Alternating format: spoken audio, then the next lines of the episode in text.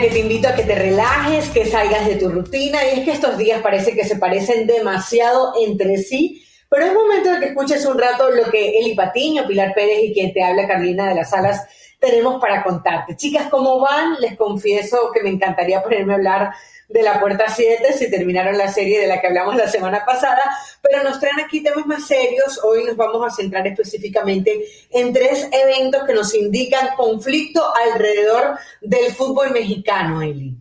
¿Cómo estás, Caro? Qué gusto saludarte igualmente para Pili, para toda la gente en que se, que se une en el podcast de esta semana de la Butaca ESPN.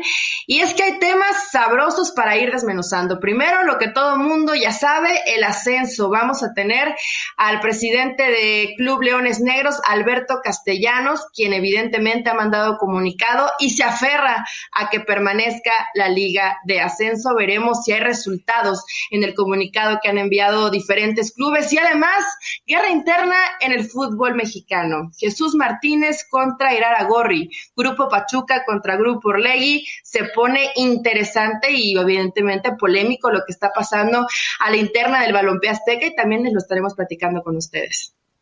Qué difícil, ¿no? Porque eso estamos viviendo momentos muy estresantes, todos en casa, sin poder tener convivencia, sin poder tener eh, ese apapacho social y además en conflicto. ¿Cuál es la necesidad? Vamos a platicar también de las polémicas declaraciones de Landon Donovan señalando a ciertos jugadores de México y su poca profesionalidad. Ahí se las dejo votando. Bueno, ya el programa de la semana pasada había estado muy relajado, entramos aquí prácticamente en el ring en el que se ha convertido el fútbol mexicano. Y es que hay que decir, ya hablando del tema del ascenso, que el viernes 17, el viernes pasado, Enrique Bonilla, el presidente de la Liga MX, pues anunció, así como si se tratara de cualquier cosa, que se estarían eliminando por cinco años el ascenso MX para dar paso a la Liga de Desarrollo. En este ascenso estamos eh, ante la presencia de dos equipos que literalmente al eliminarse este ascenso pues estarían desapareciendo. Hoy se habla de la posibilidad de que dos de ellos subieran siempre y cuando pagaran, así como lo están escuchando, se está hablando de una cifra que iría entre los 15 y 20 millones de dólares, pero en todo esto yo digo que fue como una especie de golpe de Estado al ascenso MX. Yo no sé si a ustedes les queda la impresión, Pili Eli, pero es como que se aprovechó todo este tema del coronavirus, un momento en donde deberíamos ser solidarios, un momento en donde deberíamos buscar soluciones y ponernos creativos como para acabar con un problema, con algo que les estaba molestando desde hace tiempo, porque desde el año pasado ya se había dicho que no se iban a hacer los ascensos. Por ahora se había eh, nombrado una cantidad de equipos en el fútbol, en, el fútbol de ascenso, es decir, en la segunda división o segunda o, la división de plata, como le quieran llamar, como le llamen en sus países quienes nos escuchen fuera de México. Y resulta que en vez de eh, proponer cosas más positivas para esa gente, se dijo, no, ellos se quejaron porque mm, están en crisis y hemos decidido eliminarlos y vamos a crear una famosa liga de desarrollo de la cual se ve muy poco. ¿Les quedó la misma sensación como que se pesca en río revuelto para acabar con algo que le molestaba a, a la parte litesca de la primera división? Pues es que sí, a ver, me parece, y la verdad es, es nefasto que te aproveches de un momento tan delicado mundial de salud para decirles, ¿saben qué, compadres? Pues gracias por participar, estarán entrenando desde sus casas, sí, muy bien, pero ya no regresa más la Liga de Ascenso. Creo que las formas terminan siendo erróneas y creo que todos podemos entender y hemos escuchado diferentes versiones, el tema que en un soporte económico es muy difícil, que la mayoría de los equipos que hoy eran 12 trabajaban en números rojos, todo esto me, me queda bastante claro y seguramente faltaba una reestructuración porque hay varias cosas que no se estaban haciendo bien, pero las formas eran fundamentales y creo que el momento no fue el adecuado. Pudiste haberte esperado, hay que terminar el torneo, a esperar cuál era el equipo que, que ascendía, porque ya Lebrijes tenía medio boleto, que fue campeón de, la campaña anterior, y en esta ocasión, bueno, Mineros de Zacatecas y Correcaminos eran los equipos que venían punteando y que se veían más fuertes dentro de la Liga de Ascenso. Así que para mí se equivocan y aprovechan un momento donde nadie puede hacer absolutamente nada para defenderse. Y esto deja muy mal parada a la Liga Mexicana. Creo que Enrique Bonilla ha sido, ha sido criticado, pero él solamente se ha convertido en un mensajero. Él no está tomando las decisiones. Sí, a mí me parece oportunismo totalmente porque esta no es una decisión que se haya tomado justo en esta pandemia. Esta decisión la venían cocinando desde que Decio de María era presidente de la Femex Food. Decio había dado varias declaraciones en diferentes momentos diciendo que el fútbol profesional es para las empresas privadas y sabemos que la mayoría de la carga económica de la Liga de Ascenso pues es de dinero público. ¿Por qué? Porque tienen apoyo de universidades, tienen apoyo de, de gobiernos municipales, estatales y ahí viene el problema. Para mí, todo eso es lo que está pesando, porque al momento en el que, en el que hay inversionistas que realmente quieren apoyar a un equipo y quieren entrar, cuando se dan cuenta de que no es equitativo y no es igual las reglas para todos, porque unos vienen con un equipo de una universidad, porque a otros eh, los ayuda tal estado y tú tienes que sacar de tu propio bolsillo como empresa privada, ahí es donde no gusta. Esto es lo que yo creo que quieren cambiar, pero las los modos y el momento me parece fatal.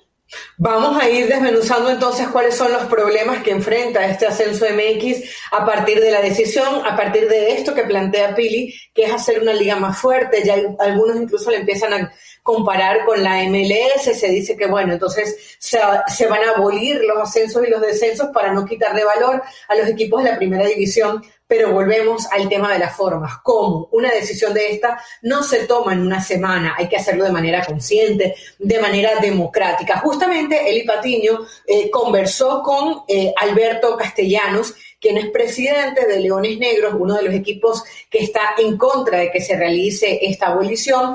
También ayer nosotros, por ejemplo, en Jorge Ramos y su banda tuvimos a Luis Miguel Salvador, presidente de Venados de Mérida. Sus discursos se parecen muchísimo, pero vamos a escuchar entonces a Alberto Castellano que lo, que tiene que decirnos sobre el tema económico de esta abolición del ascenso MX.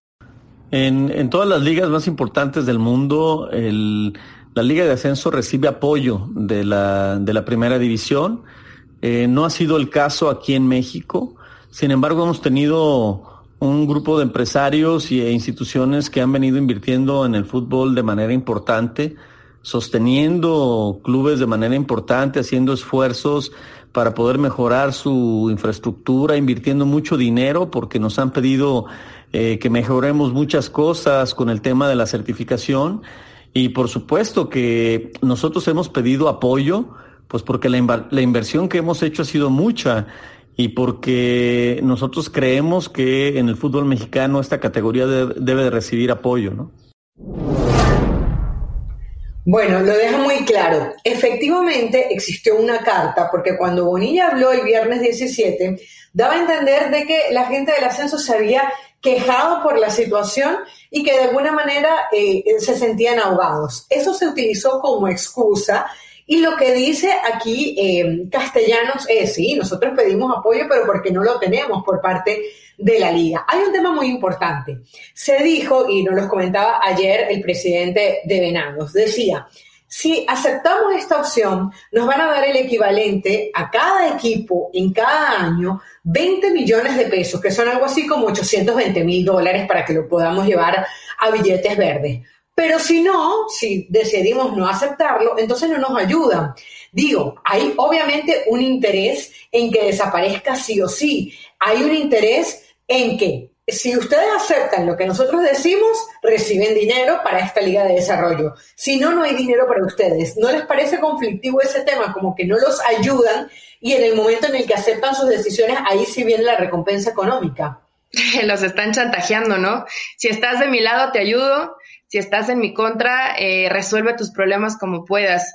Eh, se, vuelve, se vuelve complicado, Caro, el caso de Leones Negros y de Venados, que creo que estos dos equipos más o menos iban eh, el tema de, de solventando gastos. Ellos mismos han hablado que nunca ha quedado de ver un peso, que los salarios están al corriente. Sí, todo esto muy bien pero yo te puedo decir que en varios equipos más esto no sucedía lamentablemente. Entonces es muy fácil llegar con equipos que ya no tenían cómo pagar, que tenían adeudos de mucho tiempo, inclusive te digo, Dorados tenía adeudos desde que estaba Maradona de gente que trabajó con Maradona. Maradona no se le quedó de ver, pero a ese equipo que estaba. Y hoy les, les cayó, pero como anillo al dedo al decirles, a ver, te doy un dinero, liquida tus, tus deudas y te olvidas del tema del ascenso. Ok, sabía que de todas maneras, por ejemplo, en el caso de Dorados, no podían ascender porque ya tienen a, a dos equipos en primera división.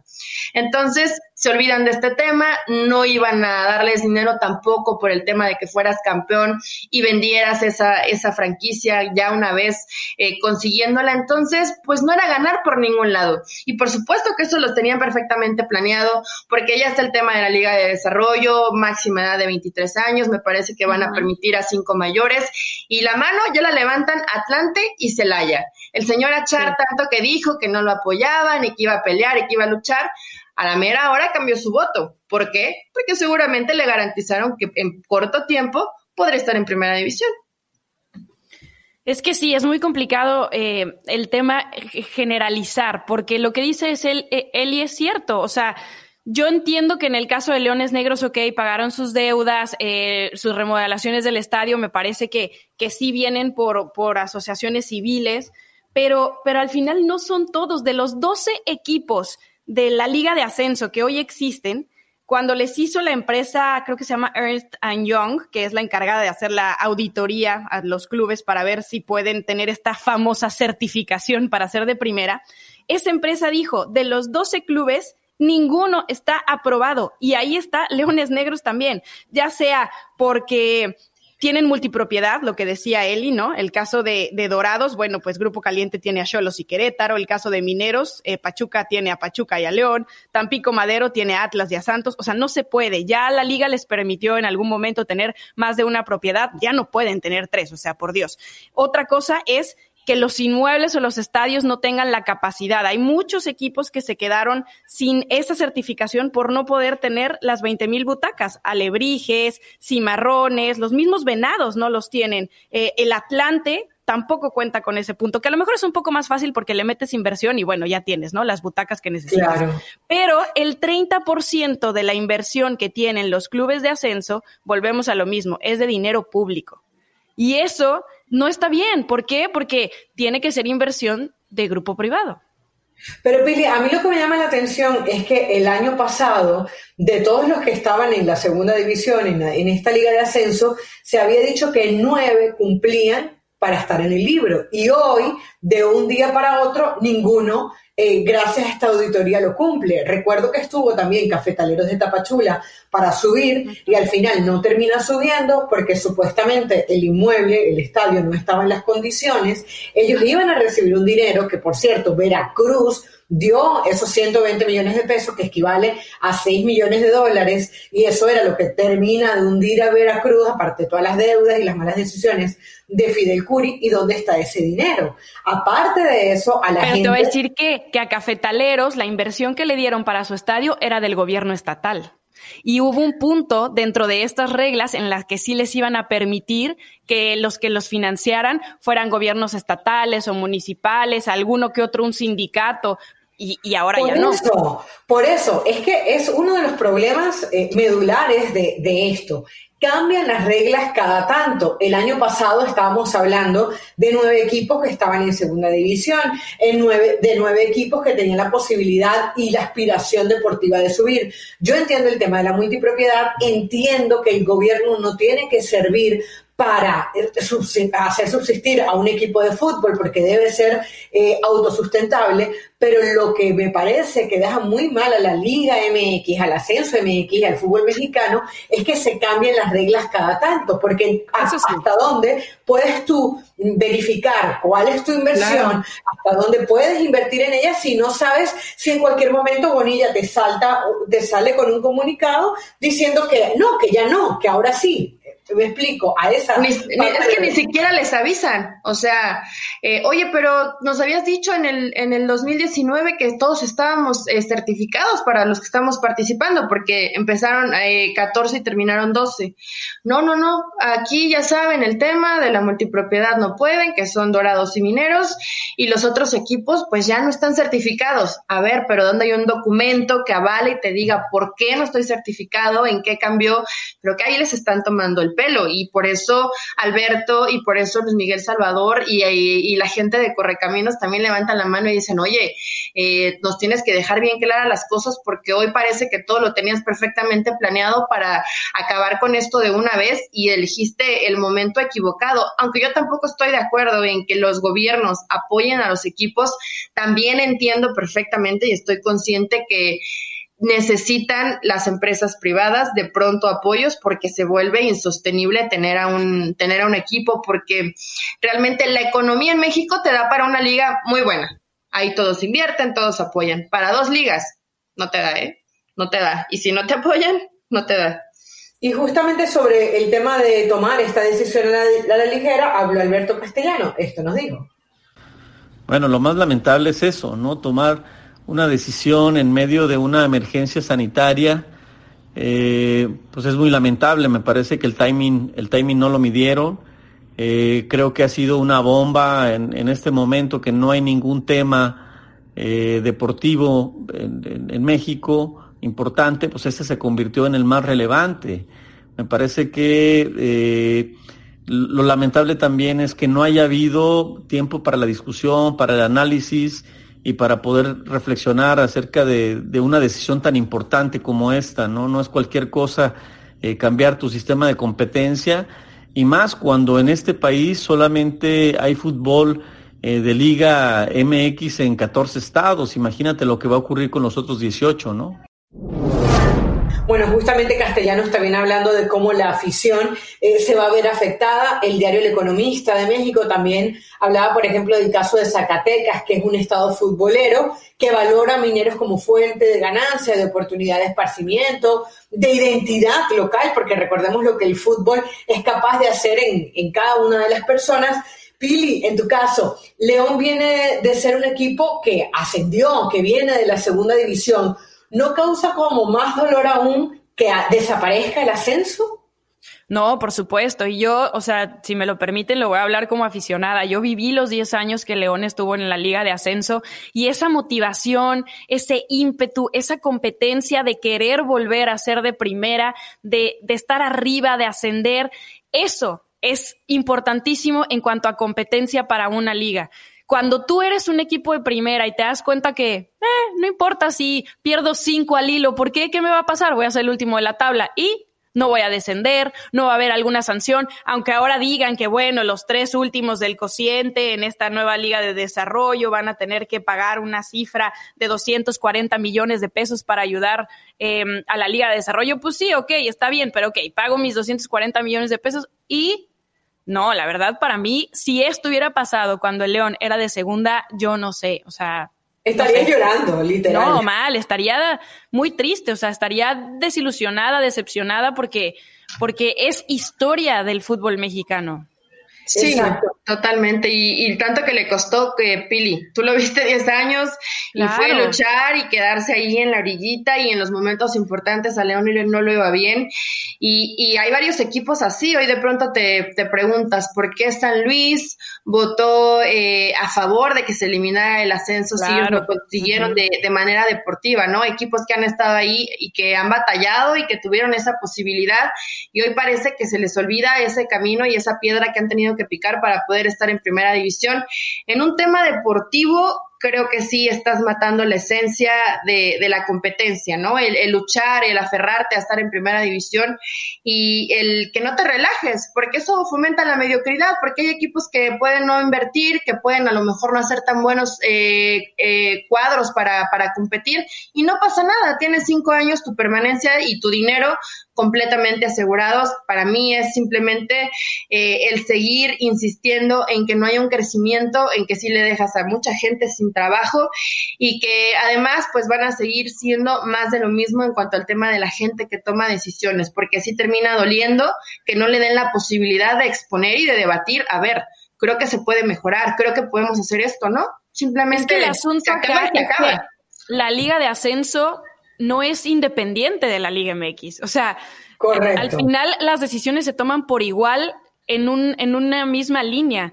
Y entonces, ¿quiénes son los que más pesan? Evidentemente los de primera. ¿Por qué? Porque son los que generan más dinero, porque son los que no necesitan ayuda del gobierno, porque son los que tienen empresas y televisoras privadas enormes atrás de ellos. Y al final, más bien les pasan el comunicado y les dicen, bueno, esto es lo que se va a hacer, no les estamos preguntando. Sí, y es que aparte de la falta de, democracia que, hubo en la decisión, que, ojo, hay una pequeña esperanza de que todavía eso se pueda echar para atrás, no ha sido decretado al 100%, pero la verdad que pareciera que la decisión estuviese tomada, uno entiende que le estás quitando una parte fundamental del fútbol. Hay algunos que dicen, no, es que están tratando de copiar lo de la MLS, pero ya va, la MLS ya ha pasado por sus fracasos, la MLS no tiene la historia que tiene el fútbol mexicano, la MLS no tiene un León, por ejemplo, que estuvo 10 años en segunda división y que luego subió se sabe que cuando tú quitas el ascenso, cuando tú quitas esa mm, segunda división, le estás quitando parte al fútbol. No solamente hablemos de identidad, no solamente hablemos de aficionados, hablemos de todos los procesos que se tienen que cumplir competitivos. Recuerdan ustedes el caso de Bruno Marioni, de venir de dirigir en segunda división, Poncho Sosa, y así podemos seguir nombrando cantidad de técnicos y de jugadores que gracias a la segunda división terminan triunfando en primera. Es la aspiración, el ir más allá, el espíritu competitivo, el que se está matando también cuando se mata al ascenso. Nos despedimos eh, de este tema del ascenso MX, del cual seguramente vamos a estar hablando, eh, después de escuchar justamente a Castellanos, que tiene un mensaje para la gente. Bueno, por último, pedir a, toda la, a todas las aficiones de todos los estados del país, a los jugadores de los distintos equipos de primera división, del ascenso y de las distintas categorías, que estén unidos. Este es un momento de defender al fútbol mexicano. Debemos de recordar que el fútbol es de la gente.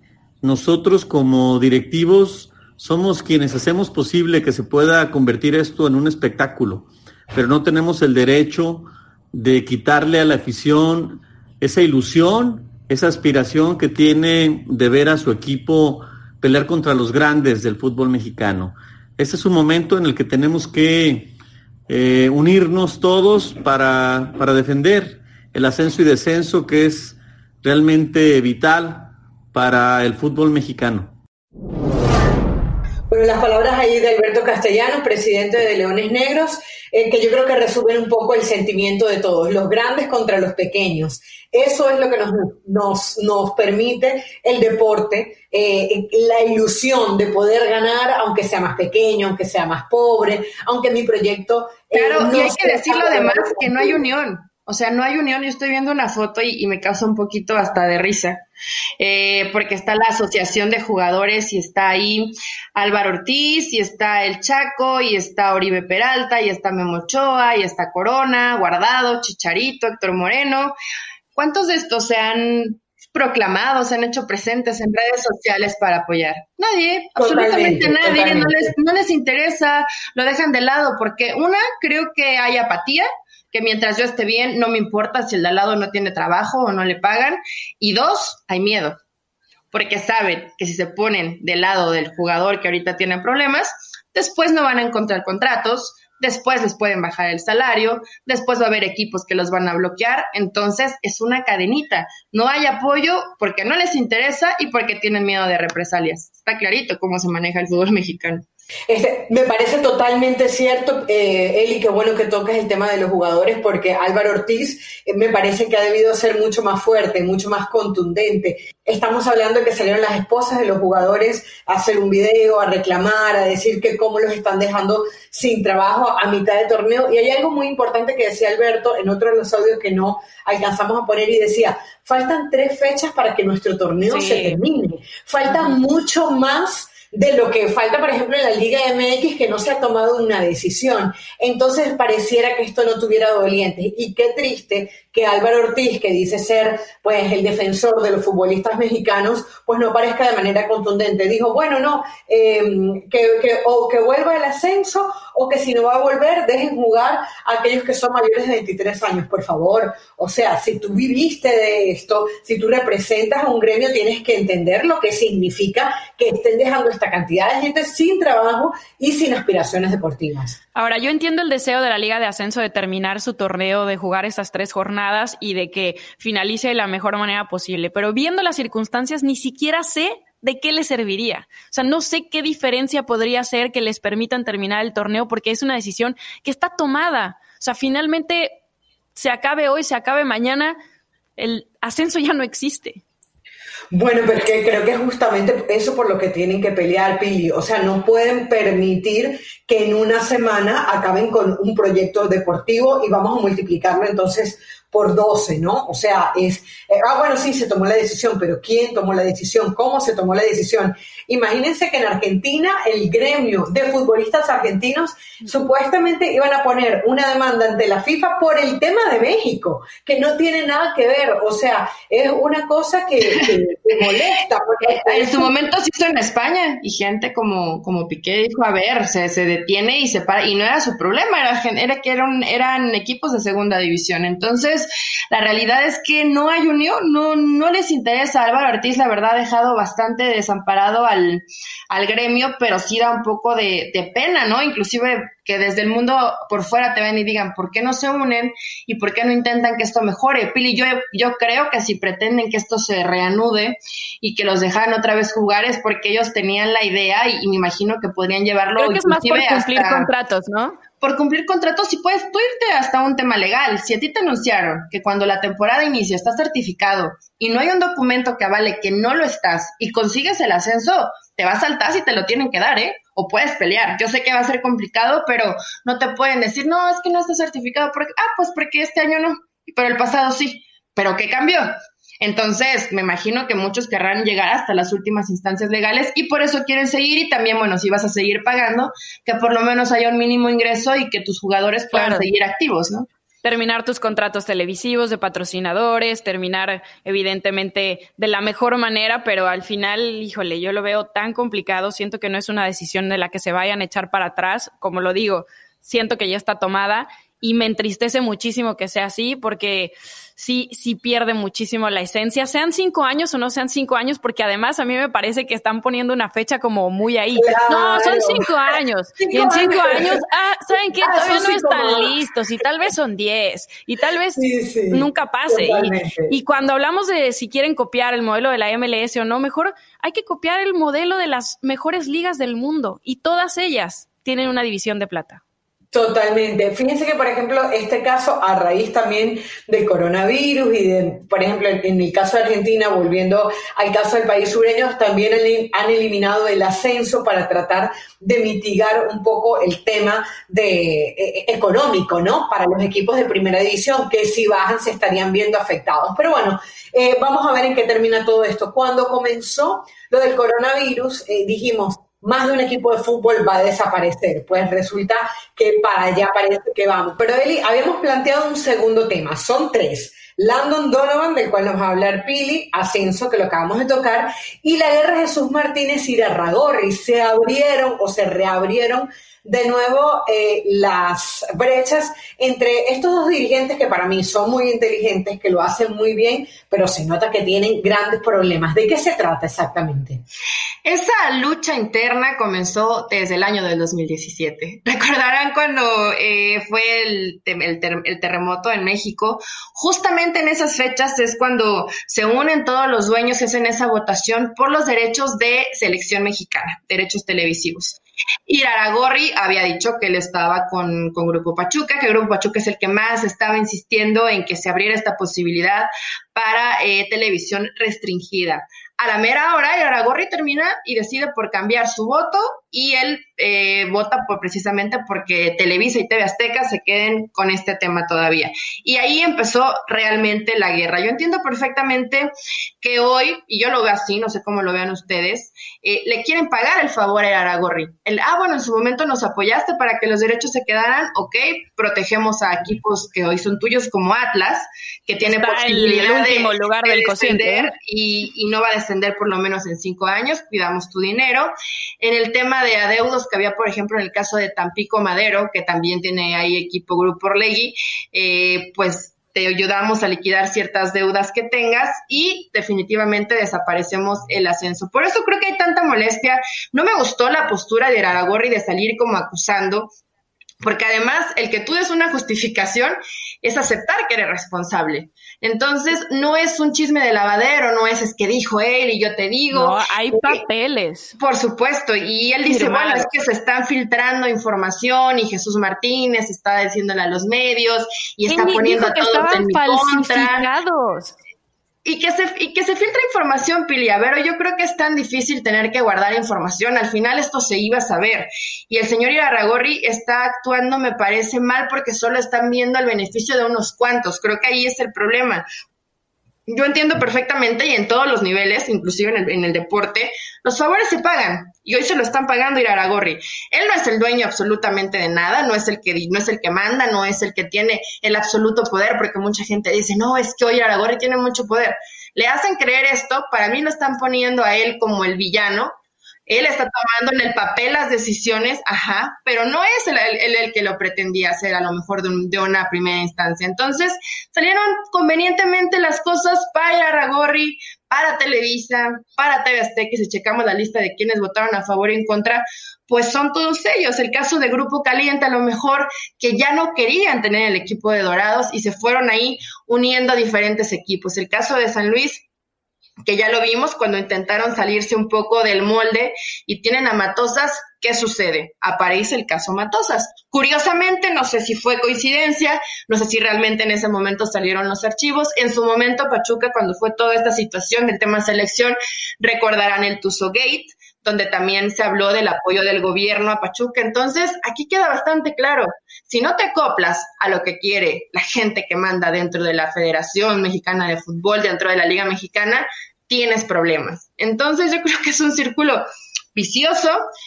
También creo que Aragorri ha hecho cosas buenas. Te digo, había una gran amistad antes entre Alejandro y Jesús Martínez, pero hoy se ha ido desgastando porque realmente eh, Alejandro se fue de lado, donde mayor conveniencia tiene, pero no apoyando a los que pretenden hacer algo distinto. Entonces, he ahí el conflicto. Creo que aquí no hay villanos ni, héroes, sino simplemente intereses que se están protegiendo y que no benefician a la mayoría. He ahí el problema. Moraleja de la historia, no tengas trapitos sucios que te puedan sacar a la hora negra, porque eso es lo que están haciendo, sacarse uno estas declaraciones, el otro estos papeles, el otro el Tuzogate, el, o sea, están buscando con qué desacreditarse uno al otro para al final tomar las decisiones que quieren. Sí, sí, lo explicaron ustedes perfectamente. Lucha de intereses, en, en, este caso de dos presidentes que parecen ser muy inteligentes, que realmente uno ve la estructura de Santos y la ve eh, como algo ordenado, como bien pensado. Lo mismo en el caso de Jesús Martínez y en el Grupo Pachuca, pero en el momento en el que no me ayudaste o no estás de acuerdo conmigo, en el caso de los poderosos poderosos, ahí te van eh, eh, la sacada de cuentas, ahí te va el trapo sucio para Matosas, para Jesús Martínez con lo del Tuzo Así que a ver en qué termina esto. Lo cierto es que aquí parece que nadie es beneficiado. Y Pili, eh, el otro tema que tenemos pendiente ya, eh, digamos no tan álgido, pero que no dejó de hacer ruido, fueron las declaraciones de Landon Donovan, ex León, por cierto, jugó poquitito, eh, pero es una estrella de la MLS, del fútbol de los Estados Unidos, y se las cantó claritas, o por lo menos como él piensa que son a los futbolistas mexicanos. Sí, es que dentro de todo este escándalo, pues obviamente cae además como una pimientita que Landon Donovan venga y en unas declaraciones diga que la gran diferencia entre Estados Unidos y México es que en México los jugadores no son profesionales perfectos, que él estuvo jugando en León con jugadores con mucho talento, pero que algunos mexicanos y otros sudamericanos no eran dedicados, querían tomar refresco cerveza, salir con sus amigos o comían mal. A ver, para mí, Landon Donovan no está descubriendo el hilo negro. O sea, esto es una situación que la sabemos desde hace mucho a nivel liga, a nivel selección. Los mexicanos siempre han sido muy criticados por no ser el ejemplo perfecto del profesional. Hay muchos casos que podríamos sacar, ¿no? Pero eh, sí, sí me causa un poco de, de, de no, de incomodidad. Sí, que lo diga un jugador de afuera y después de eh, tanto tiempo. O sea, Landon Donovan ya se fue del fútbol mexicano hace rato. Sí, yo inclusive en redes sociales y la gente se me fue encima, ¿no? Le decía, uh, todavía se pone, se pone grosero cuando te están invitando a una chelita, pues dice salud y gracias, ¿no? Pero la realidad, ya fuera de broma, y, evidentemente que yo reconozco y sé lo que significa y lo que es la Donovan, y que además es uno de los enemigos declarados en su momento de la selección mexicana y que hubo burlas, pero todo creo que en un tema deportivo. Pero también entendí que cuando vino de León, vino del retiro y lo que intentaron fue un golpe mediático, fue mercadotecnia, tuvo un partido, se vendieron algunas playeras y no más. Pero que, que está diciendo la verdad, por supuesto, que el jugador, no solo mexicano, el jugador latino no es disciplinado, no le gusta adaptarse a un régimen alimenticio, por supuesto que un fin de semana se toman sus cervecitas. Recordaba en ese momento que salió alguna foto por ahí filtrada en Twitter con Luis Montes dando un mensaje en el vestidor y al lado se veía una bebida enlatada con tequila. Entonces, fue una burla total, ¿no? Y dices, bueno, en un vestidor en ese momento pues no debería haber alcohol, no sabemos realmente eh, qué sucedía alrededor o qué estaba pasando en ese momento para que se filtrara esa imagen, que evidentemente no era en el momento en que Luis estaba grabando el video eh, después de un entrenamiento para que la gente no se escandalizara. Pero es una realidad, les platico. Cuando vino aquí Paco Ayestarán a Pachuca, él intentó cambiar la dieta eh, y prohibir el azúcar y prohibir el refresco durante las concentraciones. La respuesta fue que los jugadores se unieron, fueron a hablar con el presidente y decimos, a ver, presidente. Ah, para eso sí, ¿verdad? Presidente, aquí sí nos unimos, no, no, nos pueden, no nos pueden quitar el refresco, no nos pueden quitar los dulces, no estamos acostumbrados, no nos gusta y era un problema interno en realidad por no adaptarse a estas situaciones que creo, más allá de lo que piense de Paco y estarán como técnico, tenía razón y los jugadores no querían y se unieron para que lo quitaran. Entonces realmente ahí te refleja que no hay disciplina, no hay el cuidado necesario que se necesita para un atleta de alto rendimiento. Lo, lo dejan de lado y Donovan no dijo ninguna mentira nos pueda caer bien o no bien. Y esto puede venir ligado un poco al, al, tema de la liga, ¿eh, Caro? O sea, ¿por qué? Porque también la Liga MX, la Liga Mexicana, siempre los trata como estrellitas desde fuerzas básicas y entonces aprenden que realmente no hay consecuencias cuando hacen las cosas mal. Podemos dar una lista de casos de jugadores que tenían un potencial espectacular para salir de la liga local y al final no lo hacen porque les incomoda aprender un nuevo idioma. Bueno, tenemos el caso de uno que en realidad se fue al West Ham y se regresó porque no quería aprender aprender inglés. O sea, en realidad es parte de lo mismo, ¿no? O sea, de lo mismo que venimos hablando. ¿En qué está cimentada la Liga Mexicana? Sí, totalmente. Y yo creo que eh, comenzamos este programa hablando del ascenso, hablando de las carencias deportivas que eso te va a traer a nivel competitivo y cerramos con unas palabras que no dejan de ser una opinión muy personal, pero de alguien que entendió perfectamente que aunque no podemos generalizar, sí hay una tendencia en el mexicano y en el latinoamericano de no cuidarse, de no tratar esto de la manera más profesional posible. Y hablo sobre todo, por ejemplo, en el caso de Colombia. Creo que hay jugadores como el uruguayo o el mismo argentino que cuando llegan a un nivel la tienen tan clara, eh, más allá de que se dan ciertas excepciones también, por supuesto, pero la tienen tan clara que no ponen en riesgo eso, que saben que tienen que cuidar su alimentación, que saben que tienen que dormir bien y a partir de ahí, pues las aspiraciones son mayores. Así que eh, lo cierto, chicas, es que llegamos al programa número 9 de la butaca es increíble cómo nos hemos mantenido a flote hablando de deporte sin que haya deporte, pero eso también tiene el, coronavirus, ¿no? Te saca eh, temas eh, que uno no pensaba. Yo no sé si es el aburrimiento, no sé si es el pensar de más, no sé si es la cantidad de Instagram Live que hay, pero la gente está hablando y está soltando. Es el caso de Donovan y es el caso de Bonilla tomando decisiones por parte de otros. Así es, y le estamos pasando bien, la verdad, luego suceden cosas que uno se va enterando y que precisamente en esta etapa, bien lo dices, eh, Caro, y, creo que Pili también está de acuerdo en este tema, te hace pensar un poquito más, te hace buscar otras fuentes de información y gente que de pronto había desaparecido un poco del plano fútbol, hoy salen y hablan. Entonces creo que hay situaciones interesantes. Por cierto, quería igual despedirme dejando un mensaje que escuché de Efraín Flores, donde le preguntaban sobre la Liga de Desarrollo. Él decía que realmente parecía que a la gente de fútbol, pero de pantalón largo, no les interesaba la materia prima, no les interesaba el jugador, no les interesaba la competencia o formar a mejores futbolistas, solo les interesa el dinero y a los que veían o que pretendían fomentar este tema del deporte, de la formación, los hacían a un lado. Creo que son, es un retroceso lo que está pasando en la Liga de Ascenso. No es bueno que haya un conflicto interno, un conflicto de intereses dentro de la Liga Mexicana y son situaciones que tarde o temprano, creo que más temprano, van a terminarse reflejando no solamente en la Liga, sino en selección mexicana. Eso sí, una realidad. Y bueno, eh, depende de situaciones, nos, de repente situaciones complicadas. Creo que todas nosotras nos unimos a la gente que hoy se queda sin, sin trabajo, ¿no? Les mandamos un fuerte abrazo y que bueno, que realmente se abran posibilidades para que sea sea el daño colateral lo menos fuerte posible. Pili, entonces la última y nos vamos.